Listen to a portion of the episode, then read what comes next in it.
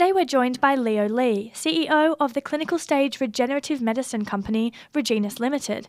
Thanks for joining us today, Leo, and welcome to Boardroom Media. Thank you very much, and I appreciate the opportunity. Leo, can you give our listeners a brief overview of Regeneus Limited? Sure. So we are a, a mesenchymal stem cell company, uh, which means that you know in the human body, uh, around 10 to 15 years ago, scientists have discovered that there are these class of cells that were genetically programmed to kind of help us diagnose disease and go to the site where diseases occur and provide treatment. So we kind of think of stem cells as cellular pharmacy. And we've harnessed the, the power of these stem cells and created a, a set of patent portfolio around them so that we can focus on treating diseases that causes pain. So it's really important work that you do there.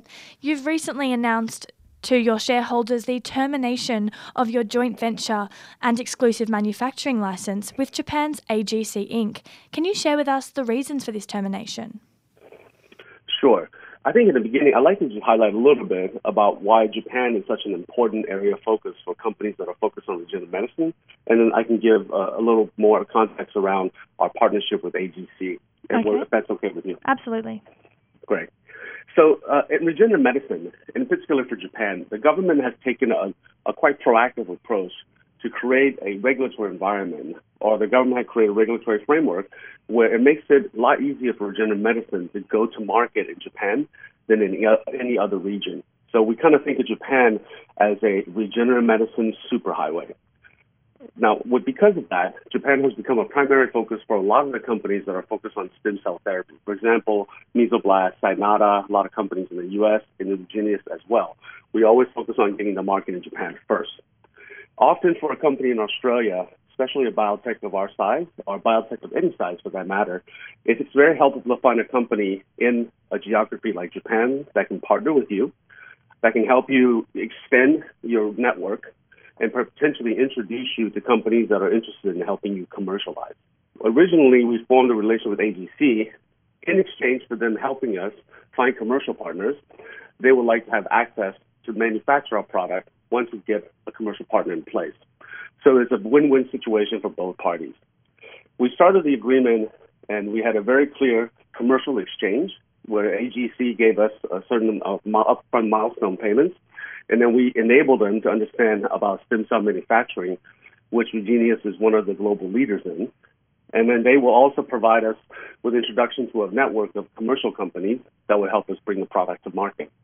One of the, the things that we identified very early is that it is always nice when you have an assumption of how the, the, the partnership will work.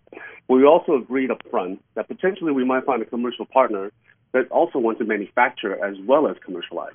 So we put into the agreement up front an ability to kind of change the structure as necessary, still keep AGC and Regeneus very much in partnership where they can benefit in the growth of Regeneus over time. So as a result of that, we formed a relationship with AGC, uh, and we had very good success. They managed to introduce us to a variety of different potential commercial partners, and we are now in a late stage discussion with these partners now. Uh, and as a result of seeing what all of these potential commercial partners are interested in, which is primarily both the right to manufacture as well as the right to commercialize, we have decided with AGC that we will restructure our agreement as we originally had thought uh, to enable this to occur. Okay, and what does this announcement mean for the company? So what it does mean now is that we, the AGC will effectively become a shareholder of Regeneus stock, one of our top shareholders, and then we will exit an exclusive manufacturing agreement so then we can give the manufacturing rights to any commercial partner that we, we choose in the future. Uh, and AGC and I, AGC and Regeneus had a joint venture where we were going to jointly commercialize, but then we are now going to dissolve that so that we can have a, a commercial partner who will manufacture as well as commercialize.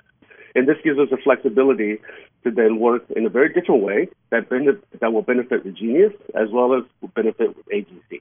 So you state that they're going to work in a different way. What can we expect to see in this next prospective commercial partner? Sure. So I think a little context about what kind of company AGC is will be very helpful. You know, they are primarily focused on the manufacturing of cellular therapy. Uh, and, you know, we knew up front that there are a couple of models that you can use for Japan. One would be a case where AGC will manufacture and another entity will commercialize. The second model would be an entity will commercialize as well as manufacture under the same umbrella. So this effectively, the changes that we made effectively now enable us to have the second model which I described, which will then accelerate our discussions for commercial partnership. And in terms of manufacturing, you've recently announced that this potential partner has expressed a desire to manufacture Progenza OA. What is Progenza OA, and more importantly, what medical dis- conditions does it target? Sure. The Progenza OA is a platform uh, which consists of the, the stem cells, which I, I mentioned. These are cells that goes around and diagnose disease, as well as the secretomes. The secretomes, I guess you can kind of think of them as little drug packets that they will send out within your body to treat cells, to change the behavior of the cells.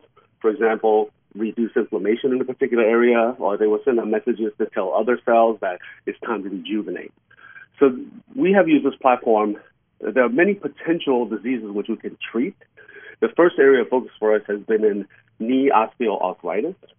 So that Progenza, and the first product we develop in Japan will be for knee osteoarthritis. In addition to that, we believe Progenza has many other applications for things like neuropathic pain. Wow, and how long does it take to take those Progenza into that sector of, of pain? Sure. So for knee osteoarthritis, we've already conducted a phase one study in Australia with what we believe are really very positive and very strong data. Uh, the the in knee osteoarthritis, all of the drugs on the market today really are focused on treating symptoms of the disease. So it does not stop the, the progression of disease, meaning once you have pain in your knee from osteoarthritis, your, your cartilage will degrade over time, your pain will get subsequently worse until such time you need a knee replacement. In our case, we're the, the first drug that have the potential of not only interrupting pain, but also slowing the progression of disease. So we're very excited about this. And does that mean that if you can slow the progression down, that eventually it turns into a cure? Well, I, I think right now what we see is that we can slow the progression, uh, and we still need to do a lot more clinical study to see if ultimately we can stop the progression of the disease. We're hopeful, but the data that we see in phase one study really focus on slowing the disease down. The reason why that's important is if you look at all of the surveys, if you are a patient that is in your you know, mid to late 60s, a knee replacement has a very high level of satisfaction. And it's very natural because as we age, we tend to be a little less active over time. But if you are a patient that's relatively young, for example, in the 50s to the mid 60s, and you expect a very high level activity and you expect your knee to feel very healthy and very flexible, a knee replacement does not give you the same level of satisfaction, meaning you will often feel you're limited in what you can do. What we hope to do with our product with our therapy is to extend the need for any intervention of a surgery as late as possible to expand the quality of those life years.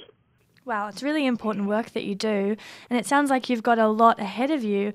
Can you just let us know what the next few months look like for Regeneus Limited? Sure. Uh, as we have communicated externally uh, in, in our public press releases, you know, we're at the late stage of negotiations with a commercial entity, and certainly we expect to have uh, a partnership. And then with a partnership, we expect to get to market somewhere in 2023 with a product that will be used in Japan. It's a really exciting space. Leo, thanks for joining us, and we look forward to the next update from Regeneus Limited in the coming year. Okay, thank you very much.